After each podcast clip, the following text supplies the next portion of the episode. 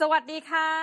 สวัสดีครับผม ยินดีต้อนรับกลับเข้าสู่รายการสตาร์ทยับเพราะสตาร์ทอัพไม่มีคำว่าเรียบโหในรอบสัปดาห์นี้นะคะ เราก็แหมได้ยินเสียงสอง podcaster สุขสดใส ใช่แล้ว พี่โสพลเป็นยังไงบ้างคะในรอบสัปดาห์นี้อัปเดตกันสักหน่อย เออที่จริงรอบสัปดาห์นี้มันมันเป็นอะไรที่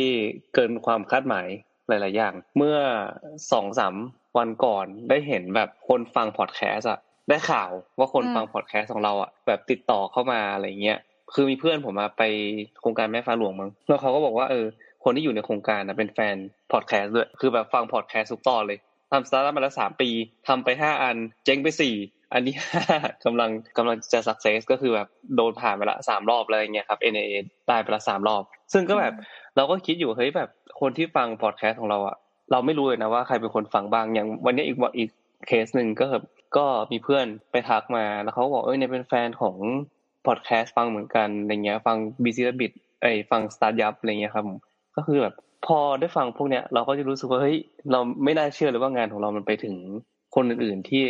เราไม่มีทางรู้เลยอะคือบางทีเขาก็ไม่เคยพูดเนาะไม่เคยมาบอกเราอะไรเงี้ย แล้วเราก็ไปได้ยินมาเออเราก็รู้สึกเฮ้ยดีใจที่มีคนฟังอยู่ด้วยเว้ยอะไรประมาณนี้ อืมอ๋อคือทุกวันเนี้ต้องบอกอย่างนี้ว่า พี่โสพลยังนึกว่ามีคนฟังอยู่สองคนก็คือน้องหมีอืมกับพี่โสพลนึกว่าเราคุยกันอยู่แค่เนี้ยเออ คุยกันอยู่สองคนเนี่ยเออแล้วก็เราก็ไม่รู้หรอกมีคนฟังหรือเปล่า แต่ก็ขอบคุณผู้ฟังทุกๆคนที่ฟังแล้วก็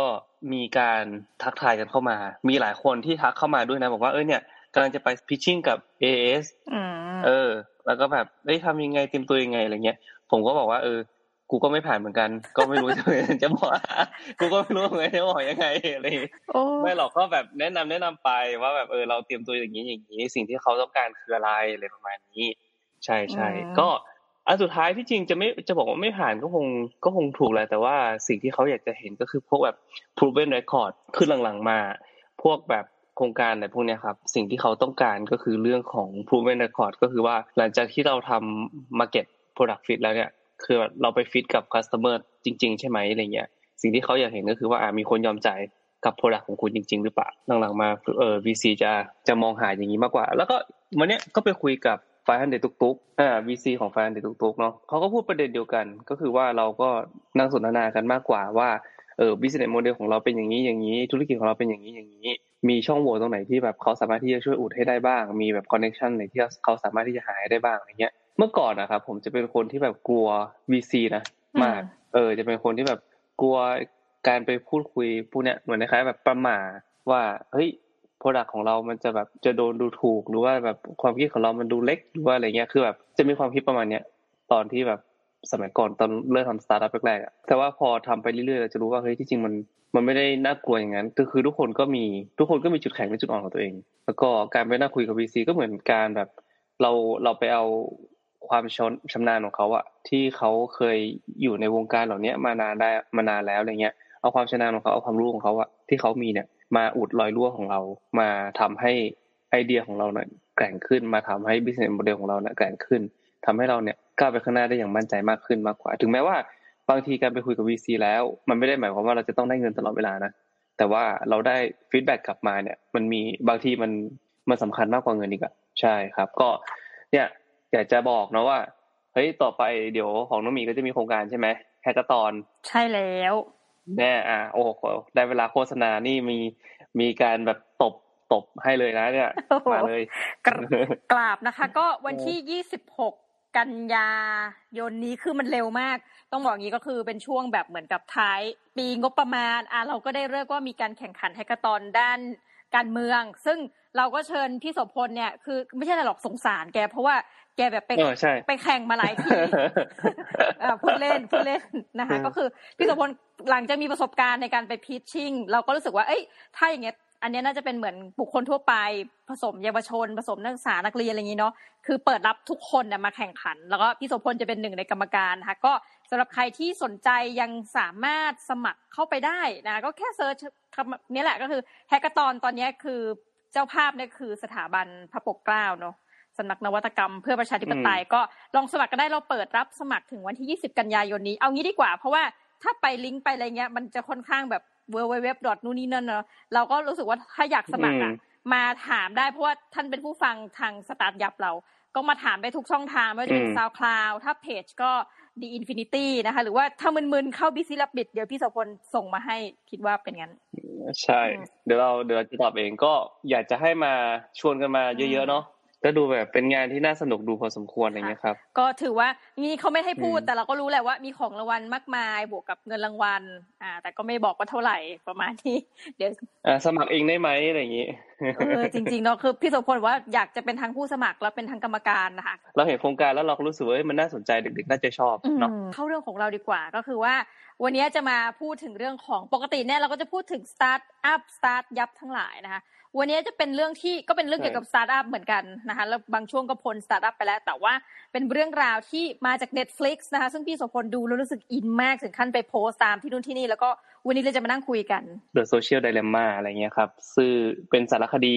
มาจาก Netflix เนาะหลังจากที่ดูไปประมาณชั่วโมงครึ่งนะก็จะรู้สึกแบบขนลุกตัวอยู่ตลอดขนลุกแบบตลอดเวลา เราทุกคนรู้อยู่แล้วว่าโซเชียลมีเดียเนี่ยอ่าข้อดีของมันแน่นอนมันย่อโลกให้เราแบบคอนเนคกันง่ายขึ้นเนาะมันทำให้เราแบบรู้สึกว่าเฮ้ยเชื่อมต่อกับเพื่อน เชื่อมต่อกับเอ่อ relative หรือว่าเชื่อมต่อเชื่อมต่อกับคนที่เรา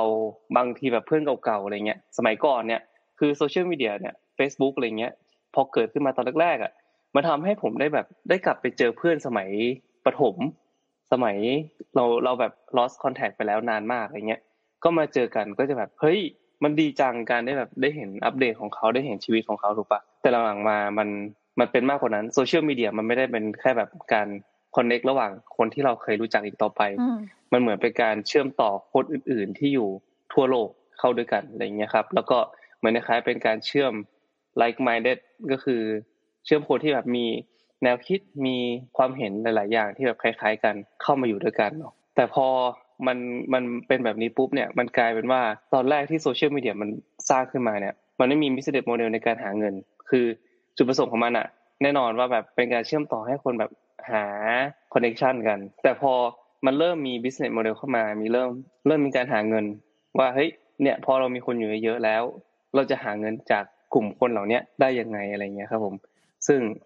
ก็วิธีการเดียวที่เขาทำก็คือแน่นอนโฆษณาใช่ปะอืมตอนแรกเลยตอนแรกเนี่ย Facebook เนี่ยมันยังไม่มี business model นะตอนที่มันเริ่มแบบเริ่มออกมาเนี่ย พอมันเริ่มมาเป็นโฆษณาปุ๊บเขาก็จะเริ่มเห็นแล้วว่า เอ้ย วิธีการที่จะทำให้บริษัทต่างๆ เนี่ยมาจ่ายโฆษณาให้ Facebook มากขึ้น บริษัทเนี่ยก็คือว่าก็คือการดึงให้เราอยู่กับมันนานขึ้นถูกปะพออยู่กับมันนานขึ้นปุ๊บเนี่ยเอากริทึมต่างๆ ที่ Facebook ทำอยู่ข้างหลัง หรือว่าโซเชียลมีเดียต่างๆที่ทำอยู่ข้างหลังเนี่ยก็คือทุกคนเนี่ยจะเป็นการแย่ง attention ของเรา ไม่ว่าจะเป็นทำให้เราแบบเอ่อดูนานขึ้น ไม่ว่าจะเป็นการ recommendation ไม่ว่าจะเป็นการแบบทำให้เราแบบกดไลค์กดแชร์อะไรเงี้ยครับเป็นเป็นเหมือนคล้ายๆแบบอัลกอริทึมต่างๆ มันมีประโยคนึงใน The Social Dilemma เนี่ยที่บอกว่ามีเพียงสองอุตสาหกรรมเท่านั้นที่เรียกลูกค้าของตัวเองว่าผู้ใช้อืมนั่นก็คืออุตสาหกรรมยาเสพติด แล้วก็ซอฟต์แวร์โอ้ซึ่งอันเนี้ยมันก็ทำเออมันก็ทำให้เรารู้สึกว่าเฮ้ยไม่งแบบเฮ้ยบางอย่าง บางอย่างที่เรากำลังทำอยู่นะเวลาเนี้ยมันทำให้เราเสพติดโซเชียลมีเดียมากขนาดนั้นจริงๆหรือเปล่าอะไรเงี้ย The Social Dilemma เนะครับเขาก็จะเอาวิศวกรของบริษัทเอ่อ Google วิศวกรของ Facebook วิศวกรของ Instagram หรือคือแบบเป็นนักเป็นผู้บริหารเลยอะคือแบบระดับท็อปของบริษัทเลย ที่เป็นอดีตนะ มาพูดว่าเฮ้ยเหตุผลทำไมถึงแบบ ถึงควิดทำไมถึงแบบเฮ้ยไม่ทำต่ออะไรเงี้ยครับผมหลาย ๆ คนนะที่ที่พูที่มาพูดนะครับ ก็ทำให้รู้สึกว่าเฮ้ยมันกระตุกความรู้สึกในหัวเราอยู่เหมือนกันอย่างจัสตินโรเซนสไตน์นะหนึ่งในอดีต วิศวกรของ Facebook เนยครับผู้อยู่เบื้องหลังการสร้างปุ่มไลค์เนาะในตอนแรกเนี่ยเขาตั้งใจว่าคืออยากจะส่งต่อ positive energy ไปให้เพื่อนหรือว่าคนใกล้ชิดเป็นการบ่งบอกว่าเราสนับสนุนสิ่งในสิ่งที่เขากำลังทำอยู่ แต่พอ มันถูกพัฒนาไปเรื่อยๆอะมันกลายเป็นว่าคนที่ใช้งานนะครับเขาไม่ได้รู้สึกอย่างนั้น คือมันกลายเป็นการใช้จำนวนไลค์จำนวน follow หรือว่าจำนวนอะไรเงี้ยเพื่อสร้างคุณค่าให้กับตัวเองเป็นตัววัดค่าบางอย่างสำหรับผู้ใช้งาน พอพอคนเริ่มหวยหาปุ๊บเนี่ยครับมันก็กลายเป็นว่าเออเริ่มเริ่มติดว่าเฮ้ยแบบพอโพสต์ไปเสร็จปุ๊บแล้วเนี่ยก็ expect ว่าจะมีคนมากดไลค์ expect ว่าจะมีคนมาตาม expect มีคนมาแชร์ ซึ่ง กลายเป็นจำนวนไลค์หรือว่าจำนวน follow อะไรพวกเนี้ยกลายเป็นการกดดันของตัวเองอะเหมือนคล้ายแบบเป็นการวัดค่าให้ตัวเองว่าเฮ้ยตัวเองมีค่ามากขนาดไหนบนโซเชียลมีเดียทำให้เด็กรุ่นใหม่ๆอะครับ ช่วงอายุประมาณสิบถึงสิบสี่ถึง แล้วก็ช่วงช่วงประมาณทีเนี่ยพรีทีนแล้วก็พรีเอ่อช่วงแบบปลายปลายทีเนาะก็จะใช้ตัวเนี้ยเป็นตัววัดว่าคุณค่าของตัวเองมีเยอะขนาดไหน ซึ่งในในสารคดีเนี้ยเขาเอาตัวเลขสถิติ ที่น่าตกใจมากเลยนะ ตัวเลขสถิติของเด็กช่วงพรีทีนก็คือช่วงสิบถึงสิบสี่ปี แล้วก็ช่วงปลายทีเนาะช่วงสิบห้าถึงสิบแปดอะไรเงี้ยครับ ที่สถิติที่ว่ามีการทำร้ายตัวเองเพิ่มสูงขึ้น แล้วก็มีการ commit suicide เพิ่มสูงขึ้นมากกว่าร้อยเปอร์เซ็นต์นะเออภายในตั้งแต่ปีสองพันสิบเอ็ดถึงสองพันยี่สิบคือจะเป็นช่วงที่โซเชียลมีเดียเริ่มเข้ามามีส่วนสำคัญกับชีวิตของเขาอะก็คือเป็นช่วงที่โซเชียลมีโซเชียลมีเดียกำลังแบบเริ่มบูม แล้วก็ คนเหล่านี้ก็เด็กๆเหล่านี้ยุคเนี้ยก็แบบเริ่มใช้งานมากขึ้นอะไรเงี้ยครับ ซึ่งเขาก็เอาสถิติตรงเนี้ยมาอ้างอิงว่าเออเนี่ยมันมันมีผลจริง ๆ นะ มันไม่ใช่แค่ว่าเฮ้ยเราไม่ได้คิดไปเอง อย่างทีมทีมเคนโดเนาะอดีตผู้บริหารของ Pinterest เขาบอกว่าหลายปีก่อนเนี่ยเขาไม่สามารถที่จะวางมือถือของตัวเองได้เลย คือกลับมา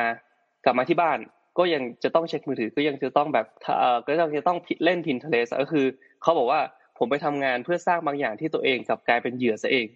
คือกลับมาแล้วก็อดใจที่จะเล่น Pinterest ไม่ได้อะคือแบบทั้งที่ที่บ้านอะ มีลูกอยู่สองคนที่ต้องการแบบ attention จากเขาสุดท้ายเขาก็ต้องแบบก็ต้องลาออกเพราะว่าเขารู้สึกว่าเฮ้ยมันมันไม่ใช่ละอีกคนหนึ่งเนาะเจฟซีเบิร์ดอดีตผู้บริหารของ Twitter พูดถึงว่าแบบสิ่งที่ผมอยากจะให้ทุกคนรู้ก็คือ ทุกอย่างที่พวกเขาทำออนไลน์น่ะล้วนถูกจับจ้อง ตามรอย ถูกประเมิน ทุกๆการกระทำที่เราทำ ล้วนถูกจับตาด้วยความระมัดระวังและบันทึกเอาไว้ ภาพใดบ้างที่คุณหยุดมอง มองดูนานแค่ไหน คือเขาตามทุกอย่างนะคือแบบภาพนี้เราดูนานแค่ไหน ภาพนี้เราเลื่อนผ่านเลยอะไรเงี้ยครับซึ่งบริษัทเหล่านี้จะคาดเดาได้อย่างแม่นยำมากขึ้นเรื่อยๆว่า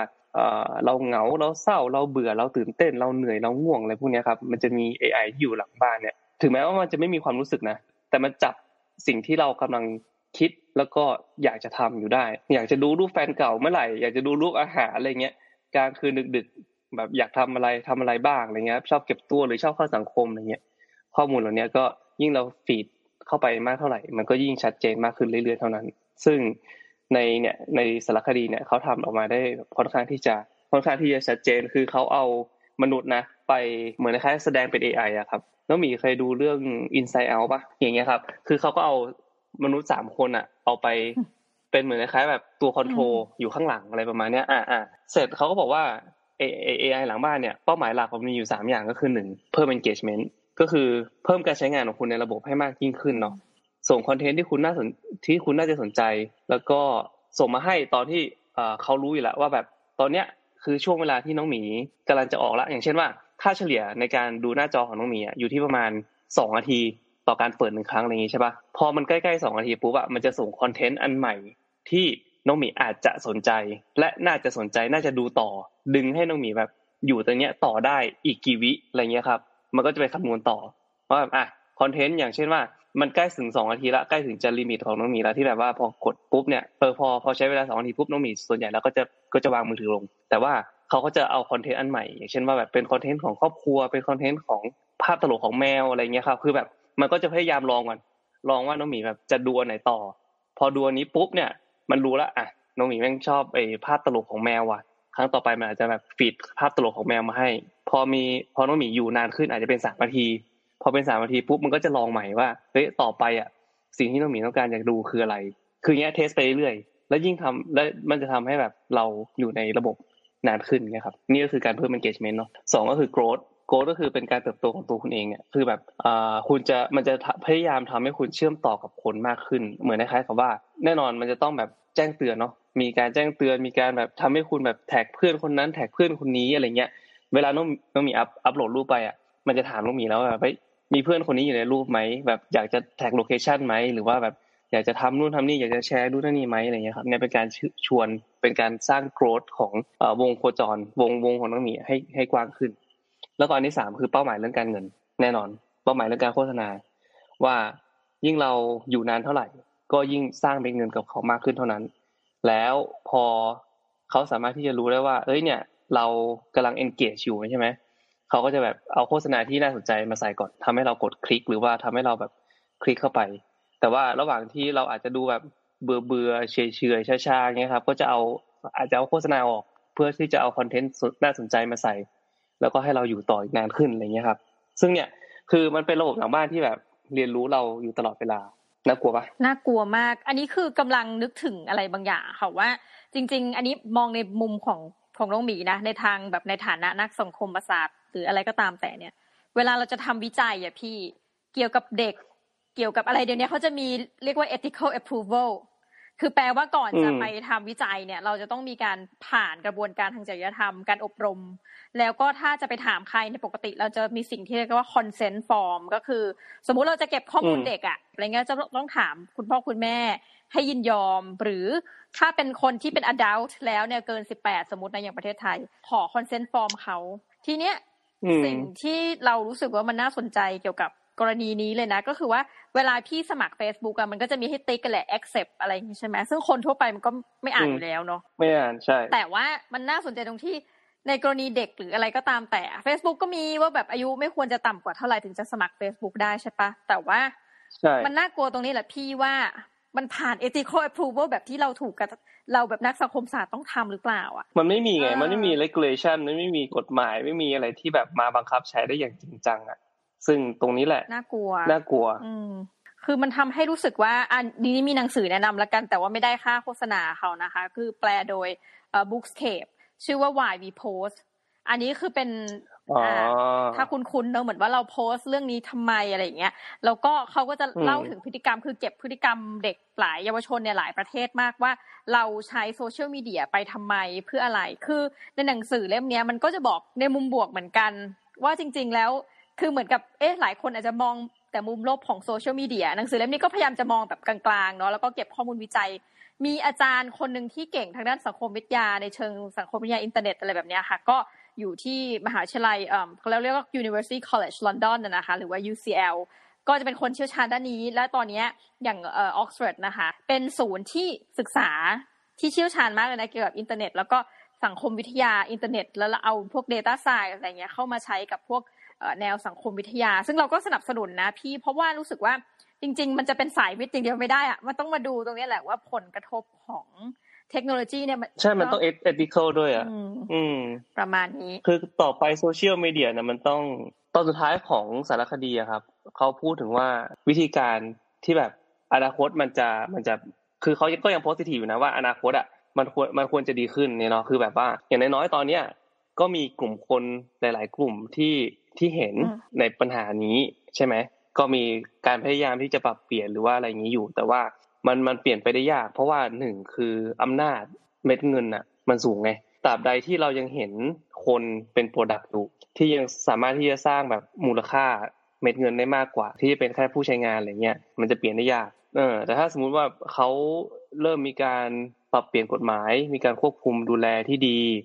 เช่นว่าอะอาจจะแบบมีการเก็บภาษีเพิ่ม ในการแบบเก็บข้อมูลลูกค้า หรือว่ามีการแบบสร้างเกราะป้องกันสำหรับการใช้งานของเด็กๆ ที่ไม่สามารถที่จะใช้งานได้ ถ้ามีการตรวจจับได้ต้องแบบมีการฟ้องร้องแบบไฟล์อะไรเงี้ยครับก็คือมันเป็นการสร้างกฎหมายขึ้นมาเพื่อปกป้องเด็ก ๆ หรือว่าปกป้องข้อมูลของเราด้วยนะครับ ว่าเอ้คนผู้ใช้งานจริงๆอะมันต้องมันต้องได้รับการปกป้องเหล่านี้นะอะไรเงี้ยครับ แต่ว่าอีกเรื่องหนึ่งอะที่ผมสนใจมากก็คือเรื่องของการแบ่งแยกของแนวคิด แล้วก็การแบ่งแยกของ ฝักฝ่ายที่เกิดขึ้นบนโซเชียลมีเดียเขาบอกเลยว่าในช่วง 20 ปีที่ผ่านมาเนี่ยไม่เคยมีครั้งไหนเลยที่แนวคิดทั้งทางสังคม และชีวิตออนไลน์ และการเมือง จะแบ่งเป็นสองขั้วได้ชัดเจนมากขนาดนี้เขาเรียกว่า polarization เนาะถ้าไม่ฝั่งนี้ก็ต้องฝั่งนั้น เข้าใจป่ะจริง คือแนวคิด ถ้าคุณไม่ได้คิดแบบฉันคือคุณผิดคนที่คนที่ทำสารคดีเนาะชื่อออโลสกี้เนาะเขาบอกว่าทุกคนมีพื้นที่ความคิดส่วนตัวของตัวเองทั้งหมดตอนนี้เราเห็นระบบที่ปรับแต่งหน้าตามุมมองของโลกสำหรับผู้ใช้งานของทุกคน ซึ่งก็ทำให้มันยากมากขึ้นเรื่อยๆที่จะเชื่อมต่อกับคนอื่นๆ ที่มีมุมมองต่างกัน ความจริงของฉันกับความจริงของคุณน่ะต่างกัน นั่นคือสิ่งที่เราเห็นในสังคมตอนนี้ และผมคิดว่านี่ไม่ใช่สิ่งที่เราคาดหวังจะให้มันเกิดขึ้น เราเห็นอีกฝ่ายเป็นศัตรูทันทีเนาะ แล้วก็น้องหมีเคยดูเรื่อง True Man Show ปะอ่า เคยดูอีก True Man Show เนี่ยสำหรับคนที่ไม่เคยดูแล้วก็คือเป็นการเอาเอ่อจิมแคร์รีใช่ไหมจิมแคร์รีเป็นนักแสดงเนาะจิมแคร์รีเนี่ยเติบโตในเมืองเมืองหนึ่งที่แบบเป็นเมืองที่เฟกสร้างขึ้นมาทั้งหมดเลย แล้วก็ทีนี้เนี่ยมันมีอยู่ตอนหนึ่งที่เขาถามว่าทำไมทูแมนเนี่ยถึงถึงเชื่อในสิ่งที่เกิดขึ้นณเวลานี้อะไรเงี้ยตอนที่เกิดขึ้นตรงหน้า เขาบอกว่าเรายอมรับความจริงของโลกเท่าที่มันถูกนำเสนอให้เรา ง่ายๆแค่นั้นโอ้โหใช่ก็คือว่าตอนเนี้ยโซเชียลมีเดียเนี่ยมันมีอำนาจในการที่แสดงสิ่งที่เราเชื่อครับ อืมมากขึ้นเรื่อยๆไงครับผมน่ากลัวมากอืมนะคะ ก็อืมถือว่าเป็นการฝากไว้เป็นน้ำจิ้มอีกแล้ว แล้วก็ให้ท่านผู้ฟังแบบว่าไปลองคิดดูว่าจริงๆมันมีทั้งผลบวกแล้วก็ผลลบแหละ แต่วันนี้เราก็เหมือนนำเสนอ มันก็คือโซเชียลเดลม่าจริงๆอะนะในวันนี้แล้วก็ใช่ ลอครังบไปพิจารณาดูทั้งโปรและคอนของมันนะคะ คือว่าในรอบสัปดาห์นี้ก็เป็นอันคือเมาส์แบบเหมือนเป็นครั้งแรกเลยมั้งที่เราจะพูดเรื่องสังคมวิทยาทางอินเทอร์เน็ตอย่างจริงจังมากในรอบสัปดาห์นี้ใช่ครับนะคะก็เอาเป็นว่าวันนี้ต้องขอขอบพระคุณท่านผู้ฟังมาก ๆ เลยที่อยู่กันจนจบรายการนะคะ แล้วก็วันนี้นะคะ พี่โสพลกับน้องหมีนะคะ แห่งรายการสตาร์ทยับเพราะสตาร์ทอัพไม่มีคำว่าเรียบต้องขอลาทุกท่านไปก่อนนะคะสำหรับวันนี้ สวัสดีค่ะ สวัสดีครับผม